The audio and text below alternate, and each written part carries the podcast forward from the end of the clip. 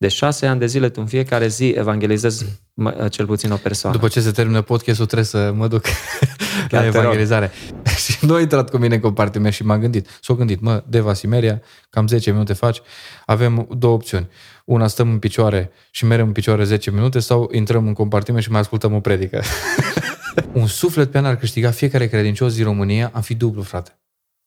Am fi dublu. Unul singur pe an, frate. Unul singur.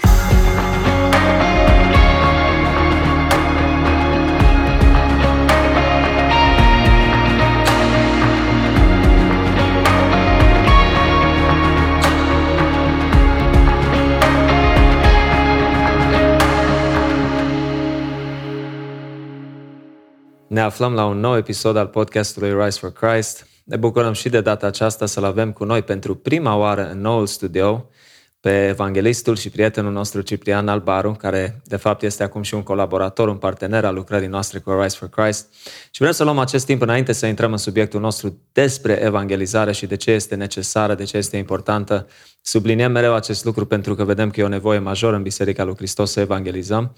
Uh, și vrem să vă spunem că pentru cei care aveți întrebări despre lucrarea Rise for Christ, despre misiunea noastră, cu ce ne ocupăm din punct de vedere a evangelizării, vă încurajăm să mergeți la site-ul nostru riseforchrist.com unde veți găsi informații și dacă aveți un suflet care nu-L cunoaște pe Hristos, o persoană dragă și vreți să faceți mai mult pentru ei, uh, contactați-ne, uh, putem să intrăm în legătură cu dumneavoastră și să facem mai mult cât timp se poate pentru cei nemântuiți. Uh, din familiile noastre și din prietenii noștri. Ciprian, mulțumim că ai acceptat din nou invitația noastră. Mulțumesc și eu pentru oportunitatea asta. Uh, Ciprian, am avut harul împreună cu tine uh, să fiu la două evangelizări această vară. Una în Hunedoara, una în Buzia și în aer liber. A fost o experiență deosebită. Ce mult contează să, să facem pași tot mai mulți înspre a smulge pe cât mai mulți din iadul care, care va fi veșnic Uh, și aducem pe oameni în împărăția lui Dumnezeu. Nu ai crede că ai, ai fi de acord cu acest statement? De acord, sigur că da. Sigur. Evangelizarea uh, este subiectul care se vorbește poate destul de mult despre evangelizare și totuși vedem că, în special chiar generația tânără, uh, au încă frica asta de respingere, ce, ce se întâmplă, mi rușine, uh, nu știu dacă îmi pune o întrebare capcană cel care se consideră ateu, vecinul meu, prietenul meu. Și atunci foarte mulți oameni încă au frică aceasta de a evangeliza. Crezi că e adevărat lucrul ăsta? Sau? Eu cred că foarte mulți dintre ei au preconcepții. Și, într-adevăr, unele sunt frici reale, altele cred că sunt scuze și foarte mulți folosesc și scuze și, într-adevăr, sunt unii care au și frici, uh, frici reale, pentru că niciodată poate n-au fost echipați. Și cu ocazia asta, uh, celor care ne vor asculta, chiar vreau să le recomand, dacă nu ați făcut cursul EE România, și nu ați trecut printr-o echipare în evangelizare personală, cum să faci evangelizare de la om la om, vreau de pe acum să vă încurajez în tabăra națională de evangelizare care este în fiecare an să vă înscrieți. Pentru cei care doriți mai multe informații, fie puteți să scrieți mie, puteți să scrieți lui uh, Daniel Cociuba sau puteți să vă adresați nou și puteți să puneți acolo mai multe, mai multe întrebări legate de acest subiect. Dar eu cred că foarte mulți sunt care au preconcepții. Ba că oamenii nu-s deschiși, ba că oamenii nu știu ce o să spună, sau că o să fie întrebări prea grele. Uh, și tot timpul oamenii se gândesc în felul ăsta și ce o să facă dacă se întâmplă lucrul ăsta. Uh, chiar eram la o conferință și erau niște oameni care sunt destul de cunoscuți la noi în România și vorbea un frate de acolo din, din față că în anii 90 făcea evangelizare și cum se întâmplau lucrurile atunci și la un moment dat spune Astăzi nu mai sunt atât de deschiși oamenii. Astăzi oamenii sunt mai închiși uh, și tot felul de lucruri de astea. Și la un moment dat am luat uh, eu microfonul uh, și am spus, frate, nu știu cum a fost în anii 90, că nu eram născut, am spus legat de lucrul ăsta, dar știu cum sunt oamenii acum. Fac evangelizare zilnică, sau a fost legământul meu pe care l-am făcut cu Dumnezeu, să fac evangelizare în fiecare zi. Și am spus, frate, oamenii sunt mai deschiși să audă Evanghelia decât suntem noi deschiși să mergem să le spunem. Wow. Și uh, eu, cred, eu cred în lucrul ăsta, că oamenii sunt foarte deschiși și cred că ar trebui să pornim de aici. Oamenii sunt deschiși să audă Evanghelia. Într-un mod special, adolescenții, tinerii sunt foarte deschiși. Eu fac evangelizare într-un mod special cu adolescenții și cu tinerii în fiecare zi și ei sunt cei mai deschiși. Cei mai deschiși la evangelizare. Într-adevăr, fiecare dintre noi, și eu când mă duc la evangelizare, sunt tot felul de lucruri care ți le ai, le ai în mintea ta acolo. Știi, dacă, de exemplu, dacă, de emoție, dacă. Nu? Bineînțeles, tot timpul, chiar dacă fac de șase ani de zile în fiecare zi, tot ai niște emoții, știi? Când, pentru că oamenii, într-un fel, se repetă, dar tot timpul sunt oameni noi, oameni diferiți, cu întrebări diferite, cu provocări diferite, cu tot felul de lucruri din acestea. De aceea, cei care ne ascultă și se întreabă, dar cum să fac primul pas? Cum să intru cu ei în seamă? Cum să trec peste frica asta? Dacă nu o să știu uh, să fac evangelizare cum trebuie, dacă nu o să spun ce trebuie, dacă o să-mi pun întrebări prea grele la care nu o să știu să răspund, vreau să încurajez de pe acum să le spuneți ce știți. Absolut. Deci asta e o chestie. Eu mi-aduc aminte de mine când m-am pocăit eu, eu venind de la ortodox, N-am știut foarte multe versete, n-am știut foarte multe lucruri, nici nu știam cum să intru cu oamenii în seamă. Uh, dar aveam această pasiune și dorință în inimă să le spun oamenilor despre, despre Domnul Isus. Și atunci am început să le spun în felul ăsta. Ce știam? Bineînțeles că am și multe greșeli despre care nu o să povestesc acum, dar mi-am dat seama că înveți din evangelizare. Evangelizarea nu e doar pentru ei. Asta te învață și smerenia. De fapt, și rușinea asta, de multe ori, de ce? De ce ne este rușine? Pentru că ținem prea mult la imaginea noastră.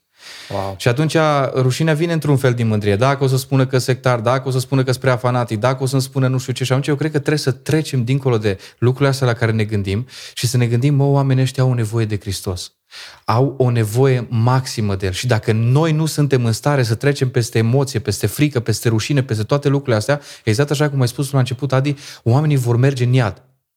Oamenii se vor duce o veșnicie în iad. Eu nu știu câți, câți cred lucrul ăsta cu adevărat. Că oamenii chiar vor petrece o veșnicie în iad fără să mai poată scoate nimic de acolo. Nici papa de la Roma, nici preotul, nici patriarhul, nici nimeni. De aceea eu cred că trebuie să pornim de aici. E o nevoie urgentă de a răspune Evanghelia și fiecare trebuie să-și vadă provocările. Unul poate care e rușine, uh, trebuie să se roage Domnul să spună, Doamne, uh, mi este frică, mi este rușine uh, și trebuie să, să treacă peste asta.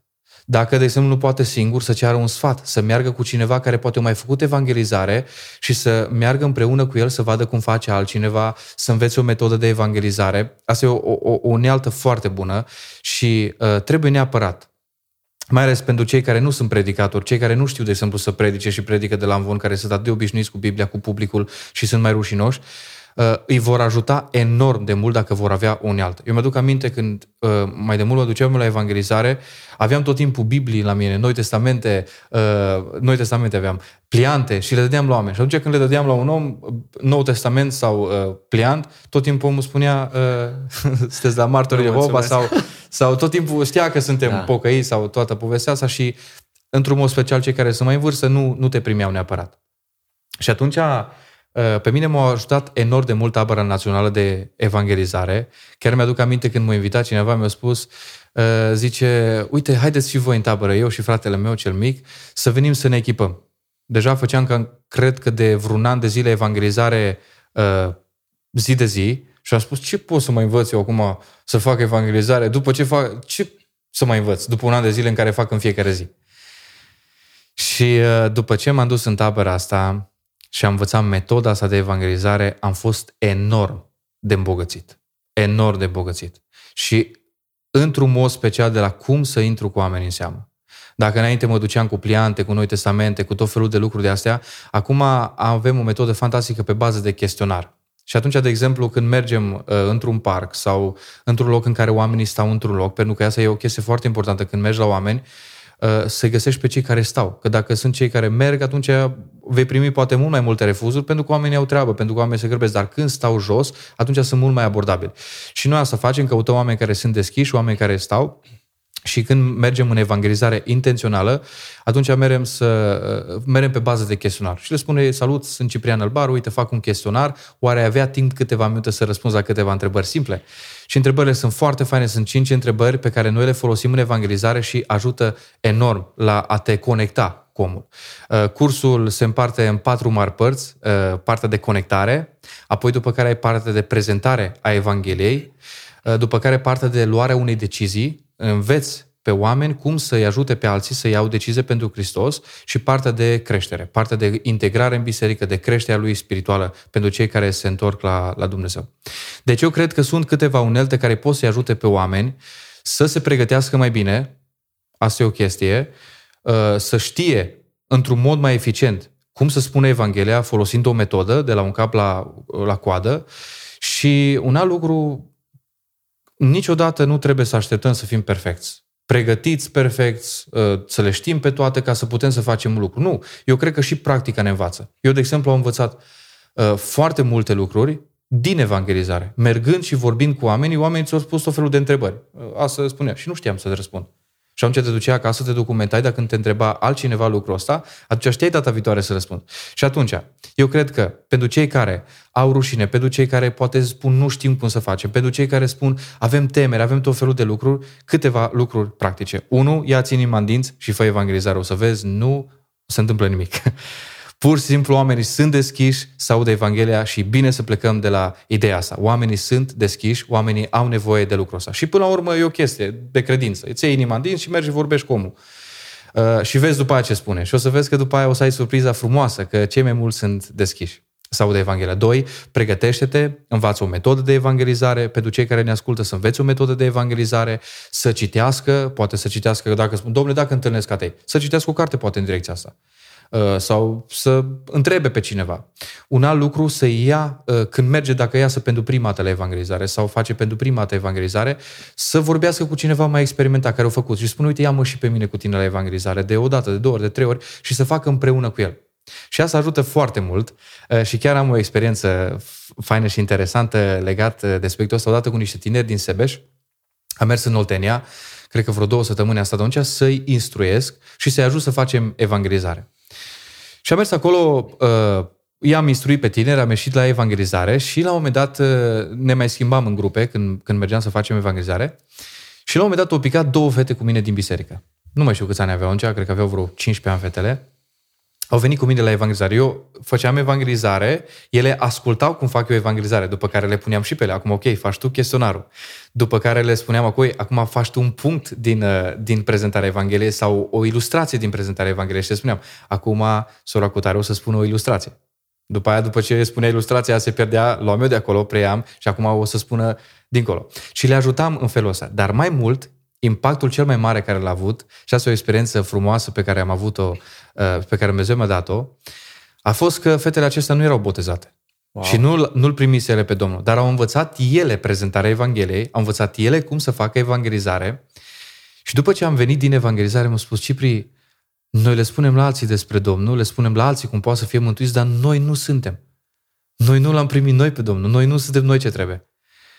Și erau tinerii undeva așa pe o, la niște bănci, o masă, și noi am venit și ne-am oprit la o altă masă.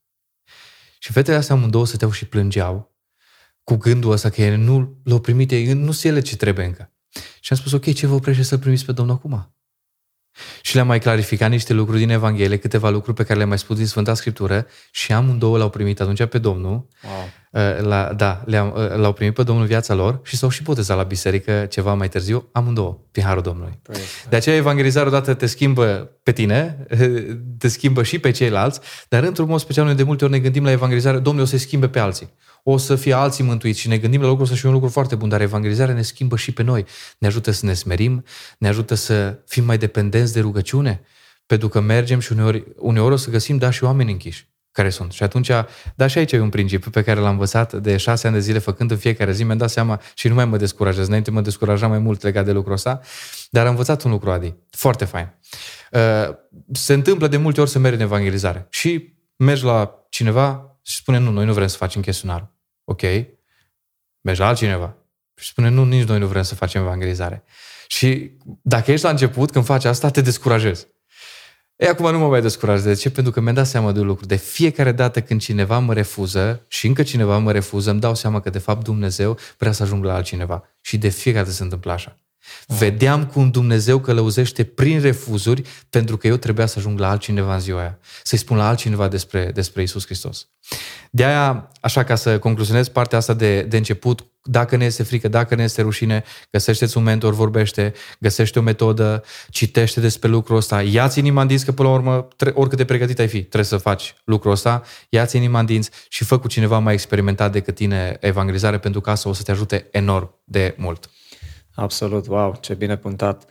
Uh, mi-amintesc de multe ori că frica multora este și faptul că uh, respingerea, știți, cumva o să mă respingă oamenii uh, și așa mai departe. Știi, rezultatele sunt uh, ale Duhului Sfânt. Noi trebuie să ne facem partea noastră și rezultatele de multe ori cred că frica asta de respingere e justificată poate într-o anumită măsură, dar cred că e mult mai important să acționăm în direcția evangelizării pentru faptul că nu trebuie să ne stresăm de rezultate, ci noi să ne facem partea noastră. Și asta e aici, Adi, și aș vrea să punctez un pic legat de lucrul ăsta ce ai spus. Până la urmă și partea asta de respingere. Până la urmă și pe Domnul Isus l-au respins. Apostolii au fost respinși. Apostolii erau bătuți cu pietre. Uite la Apostolul Pavel bătut, batjocorit, adică noi avem și ideea asta în zilele noastre când noi pe toți ar trebui să ne primească cu brațele deschise, dar nu așa e. Și atunci trebuie să ne și înarmăm cu gândul ăsta. Dacă, dacă pe noi ne respindeți, ne aducem aminte că și Isus a fost respins și Mântuitorul a spus, dacă copacului verde îi se fac lucrurile astea, apoi voi care sunteți uscați. Da? Deci și însuși Mântuitorul a fost uscat. Deci dacă cineva ne respinge, ar trebui să avem aceeași idee ca apostolii. Să ne bucurăm pentru asta. Și să înțelegem cu adevărat că noi, exact cum ai spus tu, până la urmă noi suntem acolo ca să ducem un mesaj.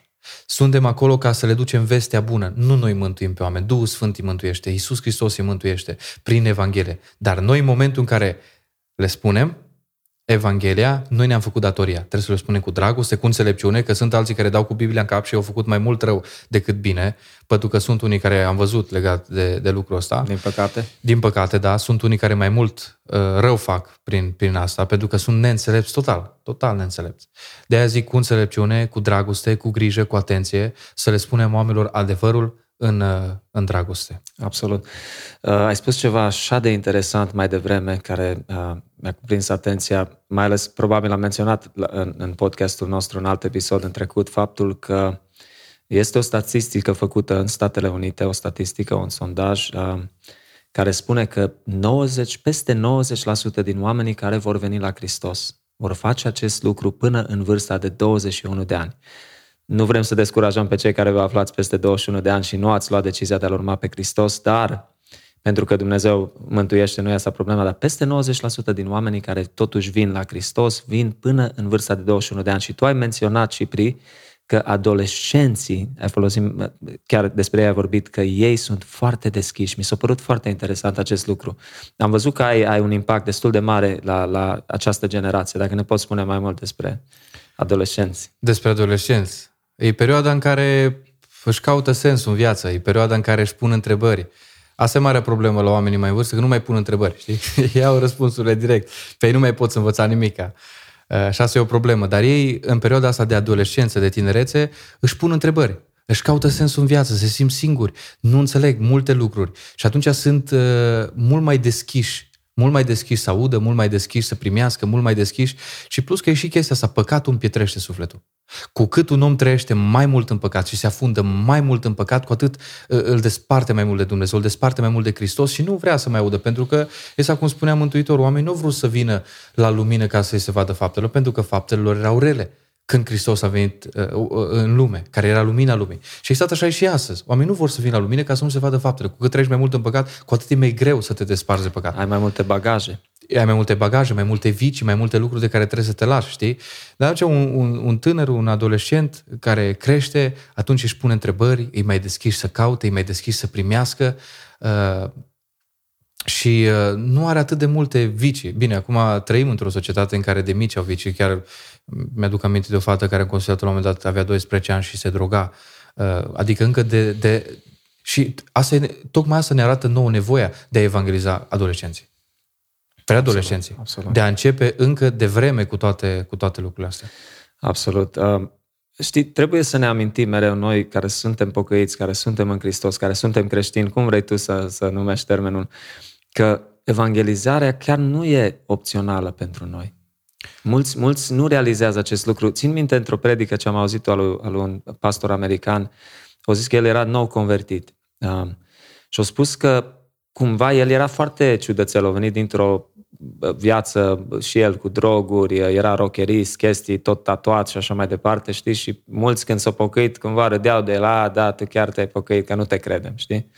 De el chiar a fost convertit omul și le spunea oamenilor despre Hristos și au spus că avea așa o dorință să le spună și altora, încât și când încerca în mod intenționat, o zis, mă, mă fac de rușine, nu mai vreau să le spun la oameni.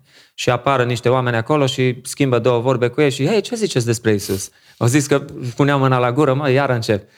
Și au spus că tot în perioada aia, în primul an sau doi ani uh, după ce a fost convertit, au mers în Rusia la o evangelizare, la ceva uh, facultăți, ceva de gen, nu mai știu exact contextul, mai mulți americani și cu biserica locală de ruși de acolo. Și au zis ceva foarte asemănător, că mi-am amintit după ce ai spus tu mărturia cu acele două tinere. Au zis că aveau traducători care traduceau când ei împărtășeau Evanghelia cu tinerii respectivi. Și au zis că împărtășea Evanghelia la o tânără sau la două tineri, nu mai țin minte exact contextul, și era o domnișoară care traducea uh, în limba rusă ce spunea el în engleză și mesajul Evangheliei. Și au zis că au trecut ceva timp, au făcut chemarea la asta și când s-au uitat mai atent, lăcrima și cea pe care o evangeliza, dar era în lacrimi și cea care traducea. Și au zis că un, un procentaj mare din traducătorii lor, că au zis că ei în mod strategic ori adus traducători necreștini, știi, ca să... și tare. să, că se pocăiau mulți, veneau la Hristos mulți din cei care traduceau și erau în lacrimi și s-o, și-o predau viața Domnului. Și el a menționat o chestie foarte cheie, că de am spus că evangelizarea nu e opțională. Spunea, ca și creștini, noi așa am fost creați să dăm mai departe, să chemăm și pe alții, să nu ținem pentru noi. Asta e o parte din nașterea noastră din nou. Și au zis că da, ca și creștini născuți din nou, dacă nu evangelizăm, dacă nu facem eforturi să chemăm pe alții la Hristos, o zis că o să devenim de multe ori busybodies, adică o să pierdem timp, o să devenim plictisiți, o să intrăm.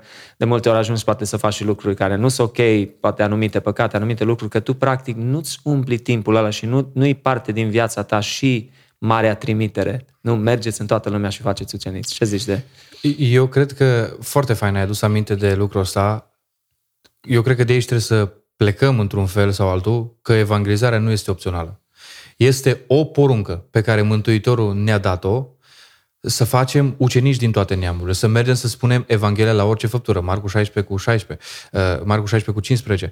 Deci acolo ne, ne arată Mântuitorul că trebuie să predicăm Evanghelia la orice făptură, să mergem să facem ucenici din toate neamurile, este o poruncă clară nenegociabilă. Și asta le-a spus Domnul Iisus în fapte 1 copt. Voi veți primi o putere când se va coborâ Duhul Sfânt peste voi și veți fi baptiști. În veți fi pedicostali, spectatori în băși. Nu. Iisus a spus, veți fi martori. Exact așa cum un om devine creștin atunci când îl primește pe Iisus în viața lui, când crede și se pochește și primește Duhul Sfânt, exact așa devine martor, în același timp. Nu e o chestie care uh, e negociabilă. A, asta devenim noi în momentul când îl primim pe Iisus Hristos. Devenim creștini, devenim martori.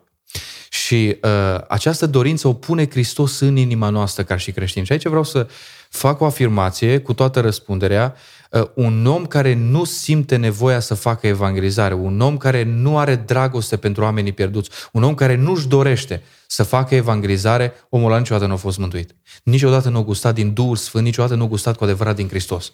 Un om care cu adevărat mântuit, născut din nou din Duhul lui Dumnezeu, el va face evangelizare, el își va dori să facă evangelizare, Uh, dar bineînțeles că aici există cealaltă parte în care omul poate stinge Duhul, în care omul poate să stingă această dorință. Și mulți au făcut asta. Că ne uităm în bisericile noastre, oameni care de 20-30 de ani, frate, ce frumos era când făceam noi misiune, când făceam noi slujire. Și astăzi, astăzi se uită pe pereți. Cântă cântările, care e un lucru bun să le cânte, uh, dar uh, asta de evangelizare nu le mai trăiesc. Și eu cred că aici e o chestie foarte importantă, să, să-și aduc aminte de unde au căzut, și asta spune acolo textul, oamenii care și-au pierdut dragostea din tăi, oamenii care și-au pierdut pasiunea pentru Hristos, să-și aduc aminte, asta spune uh, Scriptura, să-și aduc aminte de unde au căzut și să se pocăiască. Și pocăința acolo, dacă ai văzut în text, când îi vorbește Domnul Iisus Bisericii în Efes, înseamnă un lucru, să se întoarcă la faptele din tâi. Că mulți oameni zic în biserică să se întoarcă la dragoste întâi. Scriptura nu zice asta. Scriptura spune să te întorci la faptele din tâi. Adică să-ți aduci aminte ce făceai și să faci din nou ce făceai. Dacă mai de mult făceai evangelizare, fă din nou. Și de fapt, făcând faptele din tâi, inima noastră se reaprinde din nou pentru Hristos. Inima noastră se uh, prinde acea pasiune care era la început. De ce? Pentru că face aceleași fapte care erau la început. Da, deci uh, evangelizarea este nenegociabilă, este o poruncă pe care Mântuitorul ne-a dat-o și trebuie să facem asta ca și biserică. În momentul când o biserică nu mai face evangelizare, nu se mai poate numi biserică. Pentru că Biserica lui Isus Hristos face evangelizare, are mandatul acesta. Dacă noi nu ducem Evanghelia oamenilor, cine să le ducă? Îngerii. Îngerii nu o să facă evangelizare niciodată. Că dacă Hristos le-ar fi spus îngerilor să meargă să facă evangelizare, în 5 minute cerul era gol. Nu mai era acolo nimeni. Tot, tot pământul era evangelizat. Și aduți aminte, Adi, de uh, textul cu Corneliu, în fapte capitolul 10. Când îngerul vine la Corneliu și spune, Corneliu, uh, rugăciunile tale au fost ascultate, milostenii tale au fost ascultate, au ajuns până la Dumnezeu toate lucrurile. Și acolo e o chestie foarte interesantă. Uh, îngerul îi spune la Corneliu, trimite după Petru. Trimite după Petru care să spună da. ceva. Și acum eu te întreb, Adi, crezi că știa îngerul Evanghelia? nu putea să spună îngerul Evanghelia. Adică l-a mai pus și pe Petru să mai dea bani și pe transport, nu că nu, nu veni. Dar să, trei zile, sau cât a durat călătoria, da? Să, să vină atât de departe, să vină să-i spună, de ce nu a spus îngerul? De ce? Păi simplu. Îngerii nu au fost mandatați de Dumnezeu să meargă să spună Evanghelia, ci omul. Dumnezeu lucrează doar prin oameni când vine vorba de a duce Evanghelia. Asta ne arată Scriptura. Și atunci noi suntem datori. Dacă noi nu le spunem oamenilor Evanghelia, oamenii se duc în iad. Și suntem responsabili. Dumnezeu ne-a lăsat această slujbă a împăcării omului cu Dumnezeu. Suntem responsabili. Dacă noi nu le spunem, cine să le spună? Și biserica primară a fost învățată lucrul ăsta. Fiecare credincios din biserica primară făcea evangelizare. Dacă te uiți, de exemplu, fapte 1 cu 8, le spune voi veți primi o putere, veți fi martori începând din Ierusalim până la marginea pământului. Doar că dacă ne uităm în primele opt capitole din Faptele Apostolilor, mai mult îl vedem pe Petru, mai mult vedem pe Ștefan sau câte un om care cumva era predicator, știa să predice. Și ei cumva mai mult fac evangelizare.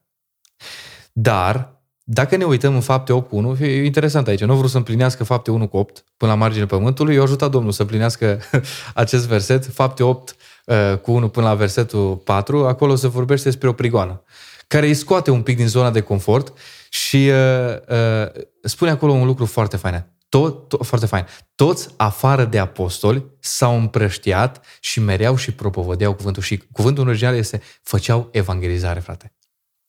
Și întrebarea mea este de unde au știut oamenii ăștia să facă evangelizare? De unde? Pentru că apostolii au învățat să facă evangelizare. De ce într-o vreme de prigoană, loc să se ascundă?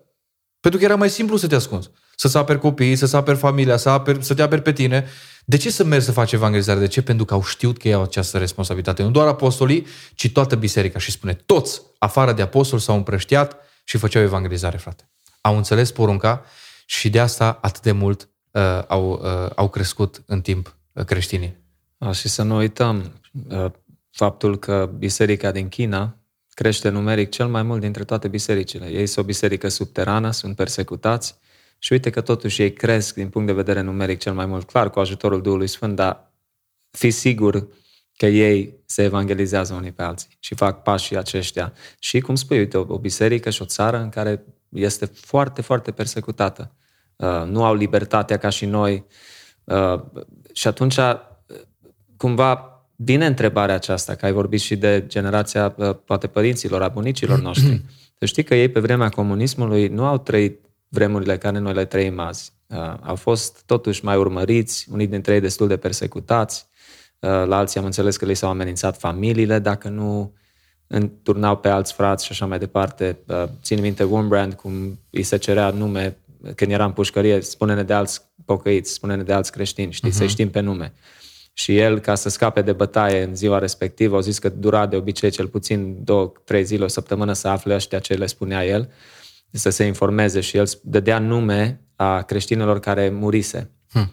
Știi, care nu mai erau în viață și pe când aflau ăștia, veneau înapoi, ne-ai mințit, îi primea bătaie, dar măcar scăpa câteva zile, dar au zis, uh, am văzut și el și Traian Dors și alți uh, uh, creștini din istoria României uh, au considerat o mare un mare păcat să torni sau să vinzi pe, pe frații tăi, dar amenințările și persecuția era ceva foarte real, ceea ce generația noastră, da, eu am prins parte din comuniste și am fost copil, am avut aproape șapte ani, tu nu erai, Cipri, uh, dar la același timp noi nu am experimentat-o ca și părinții sau bunicii noștri. Și faptul, ai menționat, știu că se, se vorbește mult despre comoditate, despre... Dar e o realitate. Uh, plus Cipri, mult mai ușor, după 8 ore, 10 ore de muncă, să vii acasă, te întinzi, uh, you know, să nu ai dorință, poate să evangelizezi. Mi se pare foarte interesantă uh, povestea ta că ți-o dat Dumnezeu harul uh, de, de șase ani de zile, nu? Sau cât, de cât timp. În fiecare zi tu ți-ai propus Cipri și nu o spunem ca o laudă. Lauda e a lui Dumnezeu, dar faptul că ți-ai propus, ai, ai avut această dorință, te-ai rugat lui Dumnezeu să, să te ții de ea și De șase ani de zile tu în fiecare zi evangelizezi cel puțin o persoană. După ce se termină podcastul trebuie să mă duc la evangelizare. Și ai spus niște chestii foarte interesante și cumva aș vrea să uh, mai vorbesc un pic despre ele, că atunci nu era libertate. Și ceea ce eu cred că noi ar trebui să fructificăm în vremea noastră este tocmai libertatea asta de a ne manifesta, de a spune oamenilor Evanghelia. Avem o libertate fantastică de a merge să le spunem oamenilor despre Hristos fără să spună cineva pușca la cap. Fără cineva să te amenințe cu moartea. Și atunci, libertatea asta, uh, nu știu cât o să mai avem, frate, libertatea asta. Nu știm cât o să avem. Doamne ajută să fie cât mai mult numai. Ideea este că nu știm cât avem libertate. De aia, uh, pentru toți frații care ne vor asculta, surorile care ne vor asculta, uh, păstorii care ne vor asculta, oameni din biserică care ne vor asculta, îi încurajez să ieșim la evangelizare în perioada asta, în care putem să facem atât de multe lucruri pentru Dumnezeu. Biserica să iasă dintre ziduri. Biserica să facă evangelizare, frate, pentru că e o vreme de har, o vreme de libertate în care putem să facem. Alții s-au rugat mai de mult ca să avem vremea asta de har, să poată să iasă pe stadioane, să poată să iasă tot felul de... de dintre, dintre zidurile bisericii. Și eu cred că noi putem să facem lucrul ăsta și putem să începem cu lucruri simple, frate. Uite, uh, putem Pași să mici, ha? Da, da, da, da. Dar uh, putem să începem cu evangelizarea uh, personală, putem să începem cu evangelizarea celor din casele noastre. De exemplu, probabil că sunt atât de mulți oameni care au în familie oameni mântuiți. Eu, să-mi aduc aminte, când eu m-am pocăit, am avut nu numai familia mea, ci tot neamul meu nepocăit, pentru că am fost primul care m-am întors la Dumnezeu și am evangelizat pe părinții mei, pe uh, frații mei. Uh, și ceea ce a fost fain, aici, și aici vreau să încurajez pe cei care fac evangelizare, cei care sunt creștini, cei care, uh, care cunosc pe Domnul, să facă evangelizare și să aibă grijă într-un mod special frații mei mari, al frații mei mici. Uh, fratele meu mai mic, uh, Costel, uh, a început să vină cu mine și am reușit să-l influențez pentru că am fost fratele lui mai mare și să le iau cu mine mai mult, cu mine la biserică și uh, uh, lucruri în acestea. Și atunci el venit la biserică, l-am adus acolo, am investit în el. La un moment dat uh, am fost împreună cu el la un concert, când nu mai știu exact în ce, ce an a fost. A fost Sing Gloria la, la Cluj. A fost așa un concert mare și uh, s-a integrat și în biserică, cântam amândoi în cor, dar el nu cunoștea pe Domnul dar aducându-l acolo într-un context, o putut să-l cunoască și atunci la acest concert a luat decizia să-l urmeze pe Domnul în viața lui. Wow. Și să zicem că el a fost așa primul meu rod uh, care am avut uh, care l-am avut în Domnul, ah, cât de frumos. frățiorul meu și atunci am fost doi. N-am mai fost unul în casa noastră. De aceea, uh, dragilor, cei care sunteți frați mai mari, surori mai mari, investiți în frățiorii și surorile voastre mai mici. Pentru că noi care suntem frați mai mari de obicei când... Uh, asta parcă nu vrem să fie neapărat acolo frații mai mici. Ne, parcă am vrea să fim și fără ei. Dar uh, știu că uneori e așa, dar ascultați-mă, generația asta trebuie câștigată pentru Domnul Isus și marea problemă este că și mulți din biserică nu pleacă. Mulți din biserică nu mai rămân. Și atunci o responsabilitate a fraților mai mari și a surorilor mai mari este să investim chiar și noi în frații noștri mai mici. Uh, un alt lucru, ocazii sunt peste tot, frate.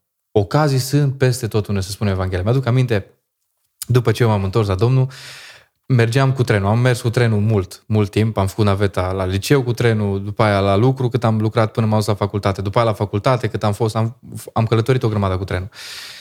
Dar când făceam uh, naveta uh, cu trenul uh, la lucru, înainte să mă duc la facultate, am, am lucrat, de fiecare dată, aproape de fiecare dată, îmi luam Biblia, o deschideam, când mă ceam, abia așteptam să spună cineva ceva, să-i spun despre Domnul. Și mi-aduc aminte, într-o, într-o dimineață, veneau cu trenul ăsta și licenii și a venit un tânăr pe nume Florin, o spus eu sateu. Eu nu cred în Dumnezeu. În fine, i-am prezentat Evanghelia și a început să vină cu mine în compartiment, frate. Ne-am prietenit. A început să vină cu mine acolo, a început să-i placă ceea ce am spus, i-am adus un nou testament, l-am chemat la biserică și prin Harul Domnului, într-o seară, într-o seară, omul ăsta s-a pocăit și s-a întors la Dumnezeu. Wow. Și apoi s-a botezat la noi, la biserică, prin Harul Domnului. Extraordinar. Dar vreau să învățăm o chestie. O, mulți au auzit acolo, dar uite că totuși unul s-a întors la Dumnezeu, mă frate. Și nu știm, poate în timp, alții se vor întoarce Dumnezeu. Evanghelia are putere, poate peste ani să aducă, să aducă rod. Și poate unul seamănă, altul udă, dar Dumnezeu face să crească la timpul potrivit. Aici eu vreau să învățăm un lucru și să încurajez. Chestia asta cu rușinea, că tot vorbeam la un moment dat. Da, Mi-aduc aminte, și eu de multe ori, frate, mă gândeam, Îți dai seama. Dar inima mea spune, bă, trebuie să le spui. Trebuie să le spui. Dar nu știam cum să încep. Chiar erau mai mulți în compartiment. Și uneori în compartiment s-ar putea doi să fie deschiși, dar trei să nu vor să audă. trei să nu dorească să audă, știi? Și atunci era ideea asta. Și ce să le spun? Și dacă... Dar începeam. Și oamenii de multe ori erau deschiși, frate. Dar mi-aduc aminte odată când uh, eram în compartiment și era cam gol compartimentul.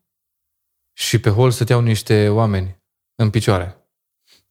și nu a intrat cu mine în compartiment și m-am gândit. S-au gândit, mă, Deva Simeria, cam 10 minute faci, avem două opțiuni. Una, stăm în picioare și merem în picioare 10 minute sau intrăm în compartiment și mai ascultăm o predică. Așa m-am gândit, cunoscut era m-am deja. Gândit, m-am gândit eu că asta au gândit și cumva m-a simțit ciudat, dar ideea este că merită, frate. Merită toate lucrurile astea, indiferent de ce vor gândi oameni, pentru că mi-am dat seama că cei mai mulți oameni te vor aprecia în inimă omul cu valori, omul, un om care să fie altfel, oamenii îl vor aprecia. Și sunt atât de multe experiențe pe care le-am adunat de lungul timpului uh, cu Dumnezeu din, uh, din evangelizare, chiar și o simplă binecuvântare contează, frate. Chiar și o simplă binecuvântare. Eu aveam obiceiul acesta uh, atunci când mă duceam în anumite locuri, la magazin, la supermarket, oriunde mă duceam, să le spun Dumnezeu să vă binecuvânteze cu viață veșnică. Ah. Și de multe ori întrebau, întrebau ei, bă, ești pocăit? Zic, da. Păi să vă spun, doamne, uitați cum e. Și, sau Dumnezeu să o binecuvânteze cu viață veșnică și după aia femeia s-a uitat mai ciudat.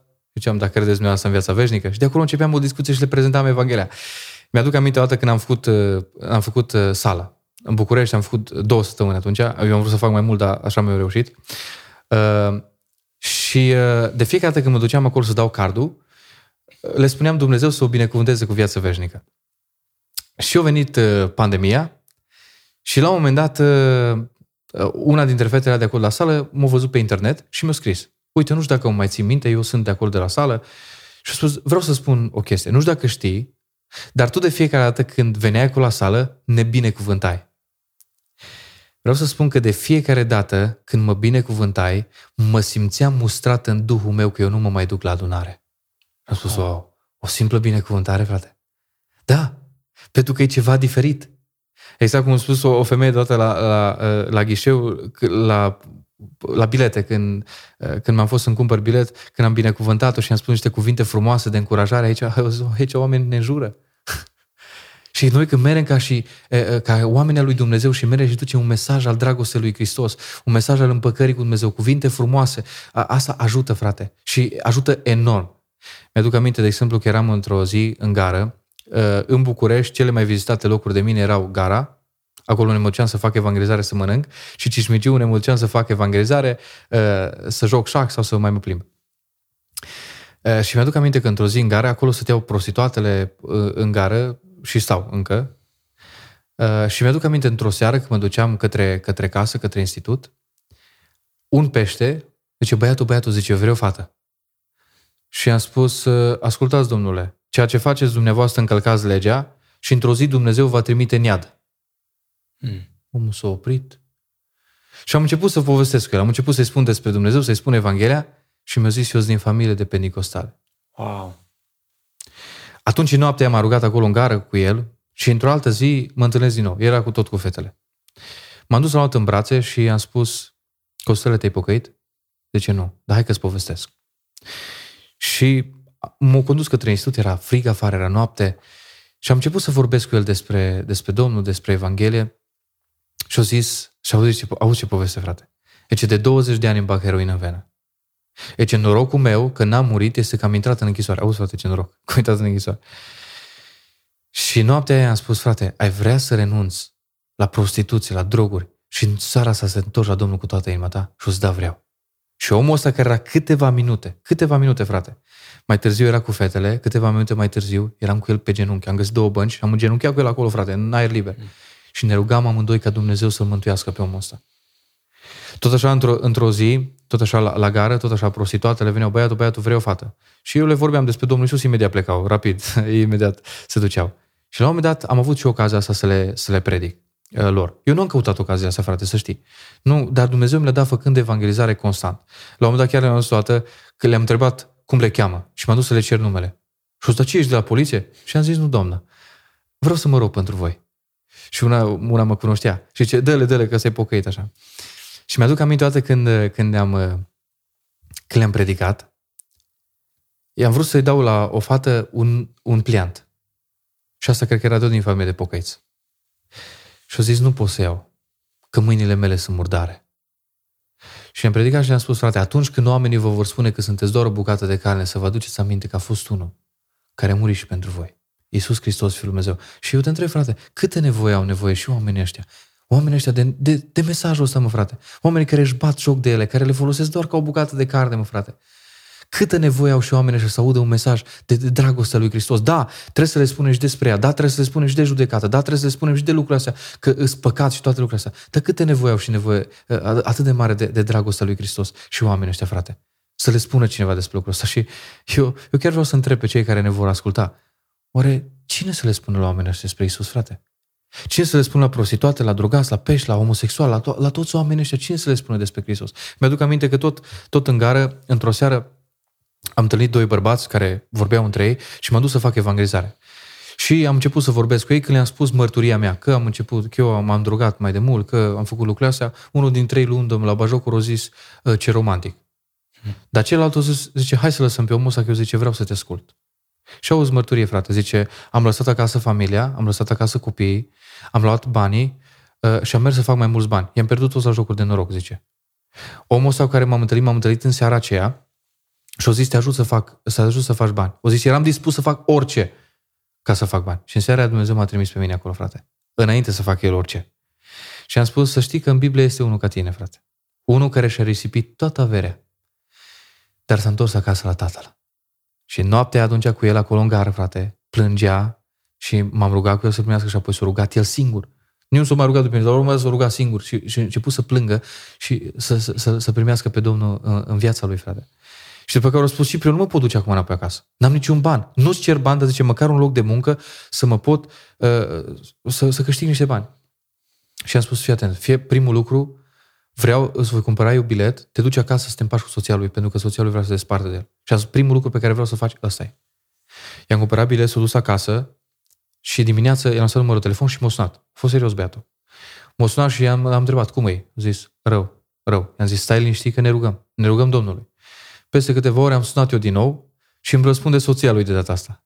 Și am spus, Doamne, vă rog frumos să-l primiți înapoi, vă rog frumos să-l iertați. Uite, vrea să facă baia bun, vrea să pochească, ție de șase ani cu el împreună, nu l-am văzut niciodată rugându-se în dimineață, să l-am văzut că se ruga. Și ca să scurtez povestea asta, după trei zile, frate, am vorbit din nou iară cu ei la, la telefon și s-au împăcat.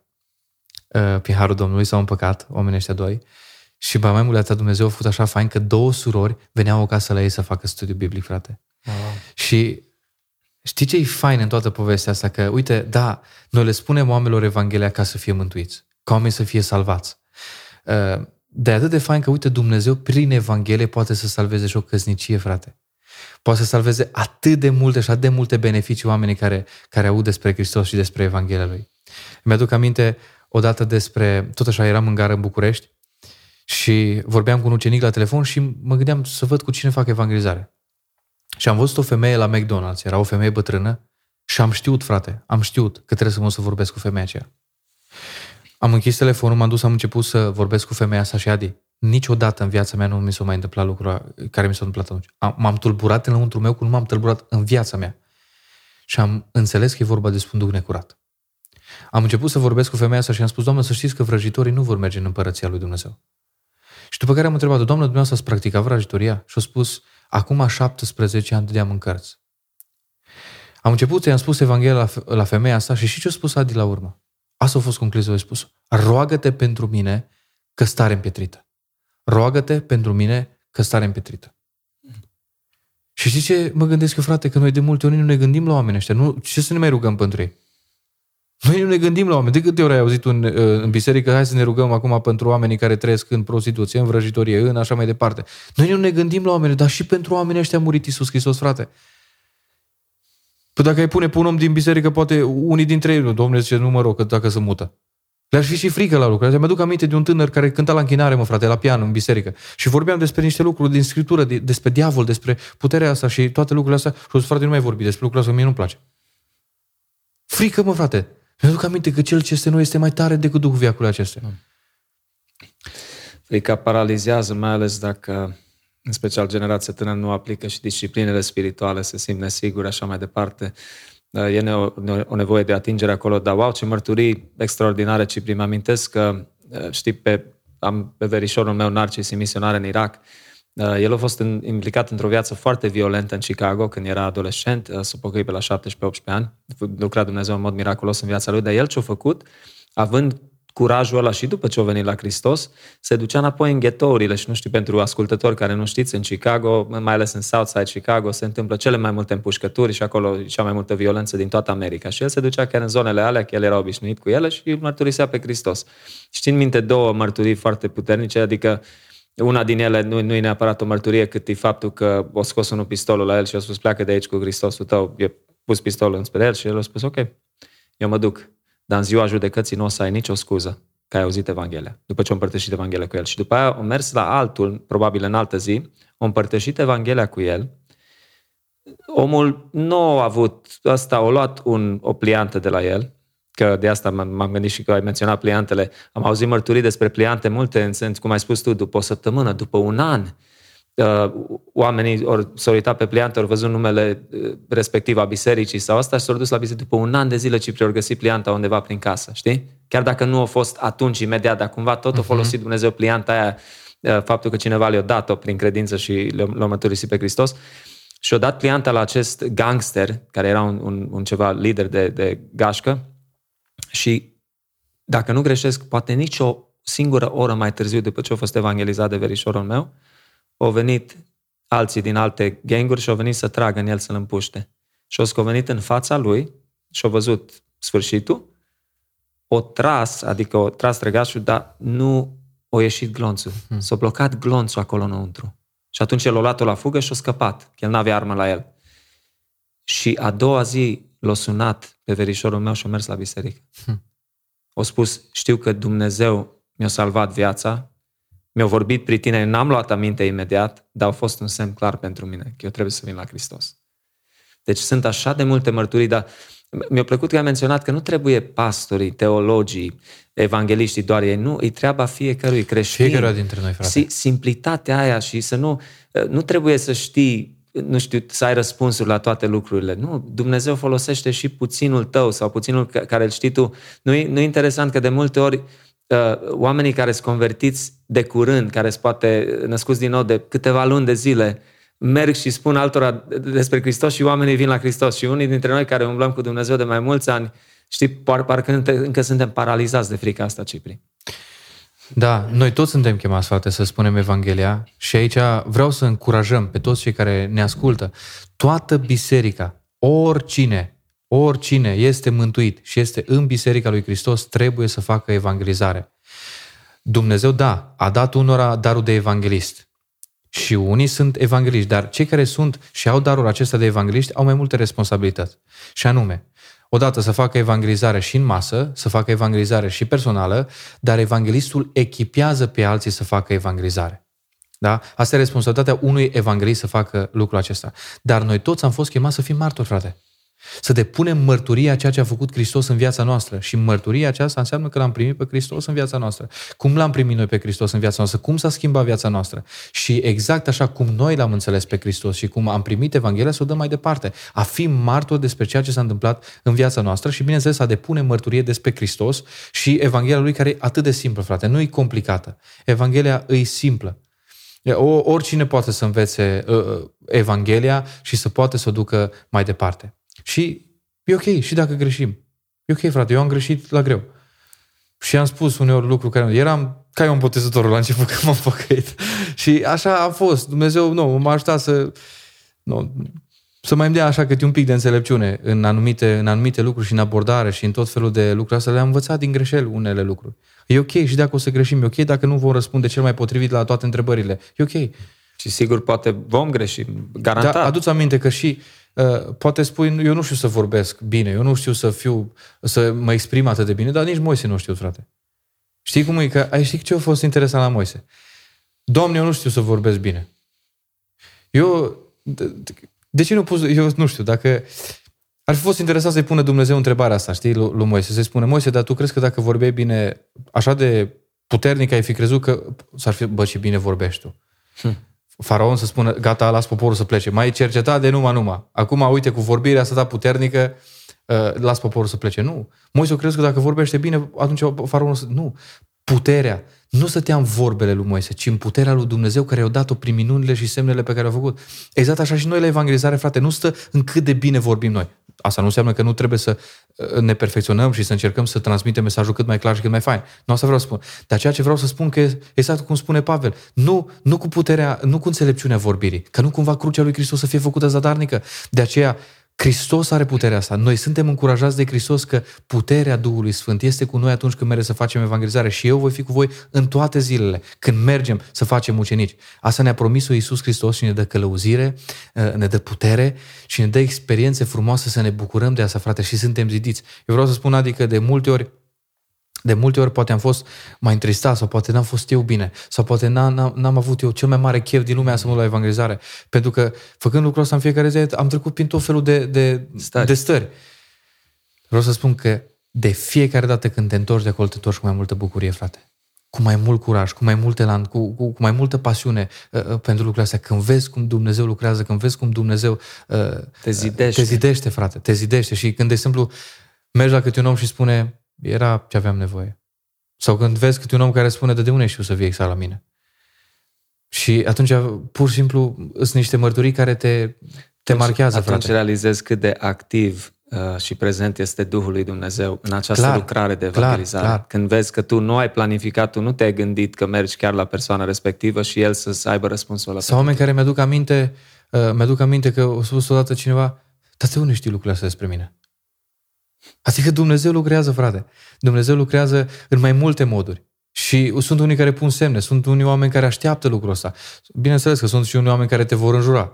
Dar puțin, frate. Eu am întâlnit doi care m-au înjurat. Numai? Doi, mă, frate, doi, doi cred. Cel puțin uh, cu voce tare, că în gând da. nu știu câți m-au jurat, poate că au fost mai mulți. Dar cel puțin cu voce tare care mi-aduc eu aminte, acum unul m-a jurat în București, nu, trei. Unul până Iași, pe acolo, și asta au zis așa mai multe. Și uh, a mai fost unul care să mai și pe la biserică și mă trage în jurături, nu vorbim despre asta, că uh, din păcate, da. Dar cei mai mulți nu vor face asta. Cei mai mulți nu vor face asta, frate. Nu, și uh, sunt mai multe aspecte aici care sunt foarte importante. Uh, iar este o dovedit faptul că foarte mulți oameni, procentajul nu-l știu, dar cei mai mulți oameni posibil nu vor păși pragul unei biserici, în special o biserică protestantă. Da. Uh, pentru ortodox, spre exemplu, ei consideră că e mare păcat să schimbi religia și așa mai departe, mai ales ăsta e contextul nostru în România.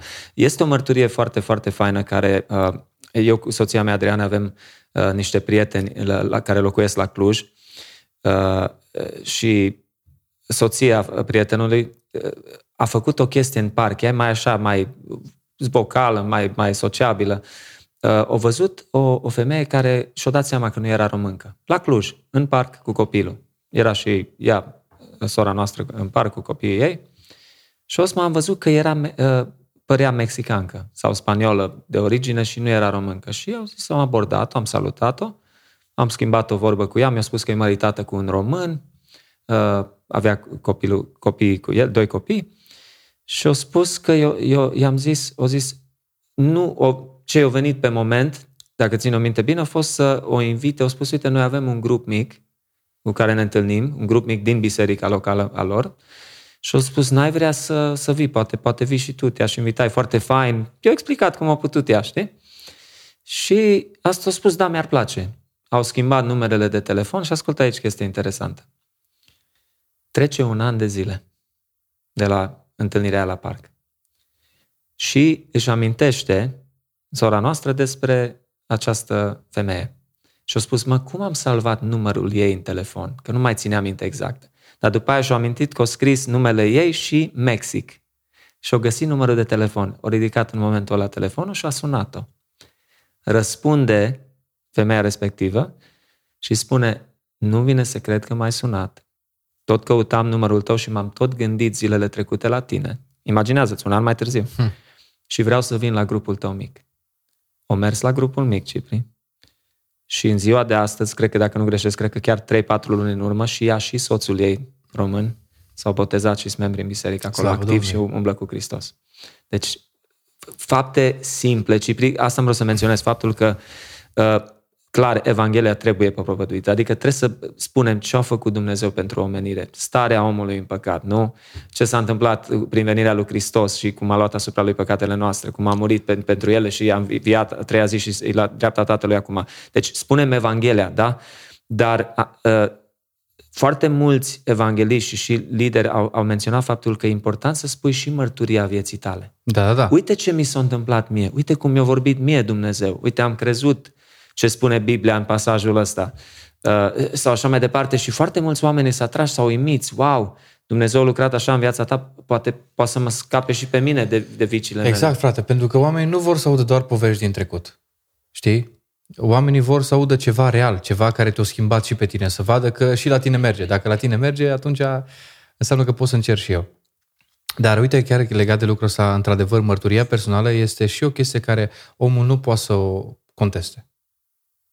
Cine poate să-mi spună mie că nu s-a întâmplat așa dacă s-a întâmplat așa? Păi eu îi spun, păi uite, tu n-ai fost acolo, eu am fost. De ce? Pentru că așa mi-a schimbat mie Dumnezeu viața. Nimeni nu poate să îmi spune nimeni că nu e așa, că așa s-a întâmplat. Absolut. De aceea, uh, oamenii au nevoie să audă cum Dumnezeu ne-a schimbat nouă viețile. Și aici vreau să mai fac o paranteză legat de lucrul ăsta. Uh, oamenii, frate, s-au săturat să audă numai de povești din istorie. Ce frumos a lucrat Dumnezeu în secolul XVIII, ce frumos a lucrat Dumnezeu în secolul ăla, ce frumos a făcut Dumnezeu cu oamenii Și de obicei oamenii când, când merg să predice, folosesc experiențele din trecut, experiențele altora și tot despre istorie, frate. Ceea ce mă întristează pe mine este că nu mai auzi, uite, Dumnezeu lucrează astăzi. Care sunt experiențele noastre, mă frate? Să nu ajungem, uh, când am predicat toată într-o biserică, de ce tăcem? Uh, mi-aduc aminte, un, un, un frate în vârstă de vreo 70 de ani a venit la mine la ușă și a fost întrebarea asta pe care am pus-o. Tu de câți ani te-ai pocăit? Câți oameni ai dus la Hristos? Și a venit fratele ăsta înlăcrimat, frate, la, și-a dat mâna cu mine și a spus, frate, spre rușinea mea, îți de mulți ani la Hristos, dar eu nu cred că am adus niciunul la Domnul. Mm. Și chiar vreau să pun întrebarea asta celor care ne ascultă. De câți ani te-ai pocăit De câți ani te-ai întors tu la Dumnezeu? Câți oameni au venit prin tine la Hristos?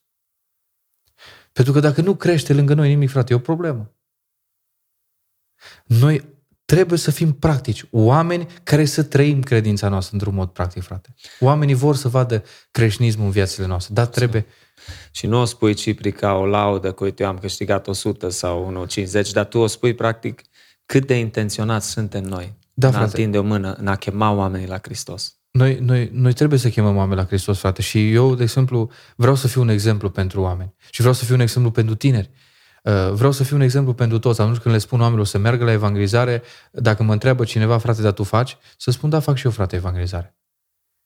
Uh, rar a fost, rar, cred că o dată sau de două ori în viața mea am vrut să provoc pe cineva să facă evangelizare în fiecare zi. Ca mine. În rest, provocările pe care le fac este să câștige măcar un singur suflet pe an pentru Domnul. Și chiar vreau să încurajez pe cei care ne ascultă să-ți propui lucrul ăsta, să-și propună lucrul ăsta, să-ți propună un target, mă, un, un suflet pe an. Un suflet, frate, dacă uh, un suflet pe an ar câștiga fiecare credincios din România, am fi dublu, frate. Am fi dublu. Unul singur pe an, mă, frate. Unul singur pe an. Dacă într-o biserică de 30, fiecare ar câștiga câte unul pe an, 60. S-a dublat. În celălalt an deja sunt 120, trebuie să mute din clădirea, că nu mai au loc. Ce matematică, dar uite da, ce incredibil. E, e simplu, frate, e simplu pentru că de multe ori într-o biserică poate un pastor sau poate un evanghelist sau poate un prezbiter fac doar evangelizare și ceilalți așteaptă, domnule zice, noi te plătim, fă tu evangelizare. Dar unul câștigă unul pan sau doi sau cinci. Dar dacă 30 ar câștiga, deja munca odată e mult mai mică și rezultatele sunt mai mari când facem toți. Și cum spunea cineva că Uh, oameni din biserică, credincioși și simpli din biserică, sunt cea mai nefolosită unealtă în evangelizare, frate. Wow! De aceea, dragilor, cei care sunteți în biserică, poate care nu sunteți pastori, diaconi, evangeliști sau cu darul nu știu de care să stai în față să cânti sau toată povestea asta, ideea este că fiecare dintre voi sunteți importanți, fiecare dintre voi aveți atât de multă valoare, Hristos vrea să o folosească pe voi. Locul vostru de muncă trebuie să fie locul vostru de misiune. Și asta e o chestie foarte importantă. Mulți, de exemplu, sunt, domnule zice, ă, eu nu lucrez ca păstor, eu lucrez ca instalator, eu lucrez ca ITist, eu lucrez ca medic, eu lucrez ca nu știu ce, eu dau cu mătura, eu... Păi fă din locul ăla locul tău de misiune. Absolut. Hristos te-a pus acolo pentru un scop, nu doar să câștigi bani. Fă din locul tău de muncă un loc spiritual. Un loc în care să spui, eu mă duc la muncă și o să trăiesc în așa fel încât să-i câștig pe oamenii ăștia pentru Hristos. Eu o să mă duc la muncă și o să le spun oamenilor să pe Hristos, să te rogi în fiecare zi, Doamne, dăm putere să-i spun la șeful, dăm putere să-i spun la colegul, deschide inima, Doamne, să te comporți în așa fel încât să trăiești în așa fel încât și să vorbești în așa fel încât să-i câștigi pe oamenii pentru Hristos. Dacă oamenii s-ar gândi la joburile lor ca un loc spiritual, ca locul lor de misiune pe care Hristos i-a pus, s-ar întâmpla minuni, frate. Și să se roage pentru, pentru lucrul ăsta. Eu cred că asta e o chestie fantastică, să înceapă să facă intențional evangelizare din cercul lor de influență, prieteni, colegi, vecini, familie, uh, cei care sunt cunoscuți și apoi după care la necunoscuți. Toate trebuie făcute. Da, să facem și acolo unde suntem, dar și să mergem, pentru că dacă nu mergem, uh, chiar dacă facem la cei care îi cunoaștem, niciodată nu o să ajunge la marginile pământului. Și chiar dacă facem, am făcut eu la mai de multe ori niște socotele așa, cât ai în cercul tău de influență, chiar dacă îi pui pe toți din România, cu toate relațiile și prietenii pe care iau, tot mai rămân o grămadă de oameni care sunt neevangelizați și la care nu putem să ajungem. De aceea trebuie să facem și evangelizare intențională, să mergem la ei și să le spunem uh, Evanghelia. Și uite, frate, legat de lucrul ăsta, mai am în mintea mea uh, uh, două experiențe foarte faine care pe mine m-au marcat din, din evangelizare și pe care vreau să le spun și să încurajez pe cei care ne vor asculta. Îmi aduc aminte, frate, de o fată care era din biserică. Dar s-a lăsat de Domnul, s-a lăsat de, de pocăință și fata asta, ea, ea mi-a spus lucrul ăsta, o zis că ea mai de mult a fost îndrăcită. Și frații s-au rugat pentru ea. Lucra la un bar și i-am spus, locul tău nu e aici. O trecut într-o perioadă mai grea, o perioadă în care... Și i-am spus, locul tău nu e aici. Ea cunoștea, frate, lucruri din biserică, oameni care au trăit, au, au, au cunoscut lucrul ăsta despre Dumnezeu, crescuți de mici acolo. Și peste câteva luni de zile am văzut poză cu ea însărcinată pe Facebook. Mi-a părut așa de rău, mă, frate. Și cel care era tată nu voia să recunoască că e tată. O poveste de asta complicată, îți distrugi toată viața când se, când se întâmplă lucrul ăsta. Și din păcate se întâmplă, frate. Din păcate se întâmplă. Și mi-aduc aminte că i-am scris, ea era plecată într-o altă țară, eu eram în Timișoara, eram atunci, și i-am spus din nou Evanghelia, uite, Dumnezeu are, încă are o soluție pentru tine. Încă vrea să te ierte, încă, încă vrea să te pocăiești. Chiar de acolo de unde, de unde ești. Și am vorbit, era, ți-am zis, era plecat în altă țară și eu eram în Timișoara și o că vrea să primească pe Domnul. Și am zis să ne așezăm pe genunchi și să ne rugăm. E acolo unde era, eu aici în Timișoara.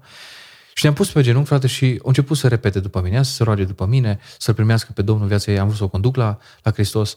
Și uh, foarte interesant, mă, frate, că s-a rugat tot.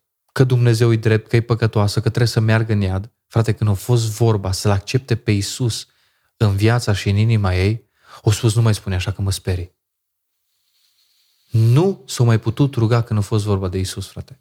Și mi-am dat seama atunci de cel puțin două lucruri, frate. Unu, că era vorba despre un duc necurat și câtă putere, frate, este în numele lui Isus Hristos, că nici nu putea să pronunțe numele ăsta. I-a fost frică, mă, frate. Și ultima experiență care am vrut să spun, care pe mine m-a șocat, eram odată în, în Craiova și am ieșit cu niște tineri la evangelizare. Și acolo am întâlnit o tânără, toată tăiată pe mâini, o tânără de 15 ani. 15 ani. 15 ani, da. Care era din familie de bangata, o familie, o familie uh, bogată. Avea tot ce trebuia și a spus, sunt fericită, zero. Pentru că am întrebat-o. Asta facem noi în chestionare, întrebăm cât de fericiți sunt oamenii. Asta e prima întrebare de la, pe o scară de la 1 la 10. O zis, sunt fericită, zero. Toată tăiată pe mâini și, și ce a spus fata s-a spus, tatăl meu este satan. Și a spus, eu fac vrăji în cimitir, frate. Auzi, la 15 ani. Foarte așteaptă fata. O zis, eu fac vrăji în cimitir, am tras 70 de adepți după mine, ce n-am putut să fac așa bine vrăji, că m-au deranjat ăștia că ascultau manele. Și a spus, uh, i-am spus Evanghelia, am prezentat Evanghelia și foarte interesant, frate, am plecat de acolo și mi-a rămas un gând pe care l-am avut. Fata asta, în timp ce am discutat cu ea și am spus Evanghelia, mi-a spus, la vârsta de 13 ani, eu eram creștină. Apropo, fata asta mi-a dat o foaie. Mi-a dat o foaie în care au spus, uite, asta e o vrajă pe care mie mi-a dictat-o un demon. N-am văzut în viața mea așa ceva, frate, nici eu. Uh, am luat să o citesc și eu să văd, că am fost curios și eu fost acolo. Și mi-a rămas un gând, frate, întipărit în minte, uh, după ce am vorbit cu fata asta, după ce am prezentat Evanghelia și am plecat de acolo, mi-a rămas un gând, a spus fata asta așa, la 13 ani eram creștină. La 15 ani când m-am întâlnit eu cu ea, o spus tatăl meu este satan. Și și ce mi-a rămas în minte, frate, și mi-am pus o întrebare. Am zis, domne, de ce n-am putut să ajung eu mai repede? De ce n-am putut să ajung eu acum cu 2 ani în urmă? Cât de mult ar fi putut să facă fata asta pentru Isus, mă frate? 70 de adepți au trans pentru cel rău, să facă vrăji în cimitir. Și a spus, Doamne, cât trebuie să facă fata asta pentru tine? De ce n-am putut să ajung eu mai repede? Să-i spun despre Domnul Isus. Da. Și Adi, cât de des și cât de mult nu se întâmplă asta în viețile noastre, frate. De multe ori ajunge cel rău înaintea noastră, la colegii noștri, la vecinii noștri, mm. la prietenii noștri, la familia noastră, pentru că noi ca și biserică tăcem și nu vrem să le spunem oamenilor despre Isus Hristos. Ajunge cel rău prin media, prin tot felul de chestii, prin tot felul de lucruri eh, pe care oamenii le citesc, articole despre că nu există Dumnezeu, tot felul de lucruri care, prin care cel rău ajunge înaintea noastră și câștigă, mă frate. Și uite cât de mult ar fi putut să facă un copil, o tânără de 15 ani pentru Isus Hristos, frate. De aceea, pentru cei care ne ascultă, dragilor, atât de des ajunge cel rău înaintea noastră la cei dragi noștri. Oare întrebarea asta nu ar trebui să mi-o pun eu și cu tine în care să spunem uh, Oare, Doamne, din cauza mea, la cât s-a ajuns diavolul înaintea mea? Pentru că eu am tăcut. De aceea, Adi, eu cred că trebuie să ne propunem, frate, să, să, să fim peste tot, mă, frate. Să fim peste tot. Și mă bucur că se, face, uh, se fac podcasturi și tot felul de videoclipuri și toate lucrurile astea, pentru că trebuie să fim acolo, frate. Eu așa m-am pocăit, frate. Într-o noapte, ascultând o mărturie, într-o cameră, pe un telefon. Pe un telefon. De aceea îi încurajez pe toți cei care ne vor asculta să meargă să facă evangelizare, Dumnezeu are putere, cel ce se nu este mai tare decât Duhul viacului acesta, oamenii sunt deschiși să audă Evanghelia, oamenii au nevoie să audă Evanghelia și suntem responsabili. Dacă noi tăcem, n-are cine să le spună Evanghelia. Dacă noi tăcem, oamenii se duc în iad. Noi suntem responsabili pentru sufletele lor, frate. Ah. Și să mergem ca să nu ajungă cel rău înaintea noastră. Pentru că pentru unii s-ar putea să fie după aia prea târziu și să nu se mai întoarcă niciodată. De aceea să mergem până când spune Scriptura, se spune astăzi, nu mâine, că mâine nu e a noastră, frate. Amin, amin. Cred că toți uh, am fost provocați la maxim din punctul ăsta de vedere. Uh, facem această strigare, știu că toți am auzit despre evangelizare, dar realitatea este că prea puțini dintre noi evangelizăm, dintre noi care suntem născuți din nou, care ne aflăm în Hristos. Uh, nu am planificat să fac următorul lucru, Cipri, dar uh, știu că există multe materiale bune în creștinism, uh, multe cărți traduse și scrise de autori români. Avem multe materiale despre evangelizare, dar tu ai o chemare specială de evanghelist. Uh, mergi în diferite biserici în țară, și la biserici pentecostale și la biserici baptiste și altele. Uh, și ai pe inimă să evangelizezi. Pe lângă faptul că predici Evanghelia, pe lângă faptul că ai terminat și ITB-ul, ai terminat seminarul creștin, școala biblică, uh, îți iei timp și faci instruire, faci cursuri de evangelizare în diferite biserici pentru cei care îți deschiși. Deci uh, vreau să fac o strigare chiar pastorilor, uh, celor care ne ascultă, liderilor de tineret, în România și poate nu numai în România, și în afara țării, care au dorința poate să te cheme, să te invite într-un weekend Uh, sau când au ei uh, calendarul, agenda liberă, să mergi, să instruiești generația tânără pe cei interesați din biserică pentru a face evangelizarea asta despre care i-am provocat deja pe ei și după aia tu mergi și pe teren, te duci pe stradă cu ei, te duci de la om la om să evangelizezi, să, să le explici, să le arăți. Cred că așa important e să fii un mentor, cum ai spus, să fii un om cu mai multă experiență, cu cei care au dorința asta, dar parcă nu știu unde să, încep, să înceapă sau au frică sau așa. Uh, și tu te pui la dispoziția Domnului din punctul ăsta de vedere. Deci cei care sunt interesați, cum să te contacteze, Cipri? Uh, păi poți să scrie pe Facebook, Ciprian Nalbaru, că să nu spun acum numărul de telefon așa. Sigur. Ciprian Nalbaru, poate să-mi scrie pe Facebook și liniștit, uh, cu mare drag, vreau să ajut oriunde este nevoie de echipare în evangelizare, de evangelizare personală, evangelizare masă, evangelizare în biserică, orice ține de domeniul evangelizării, cu mare drag vreau să mă implic și să ajut oriunde este nevoie. Deci pe Facebook uh, sau pe celelalte rețele de socializare, Ciprian Nalbaru. Eu așa pe toate, că e mai simplu ca să exact. țin și o exact. minte. Da, mulțumim și noi, Cipri, ne bucurăm că suntem parteneri în această slujire și de evangelizare cu, și cu Rise for Christ și mulțumim mult pentru timpul tău și chiar cred că o să fie benefic și dacă un singur suflet, dacă un singur tânăr sau tânără ia aminte, Cipri, și face pasul și de astăzi sau primul lucru mâine merge și spune cuiva Evanghelia, a fost de folos, bro. Slavă Domnului. Mulțumim, bro. Cu drag, cu mare drag. Slavă Domnului pentru toate.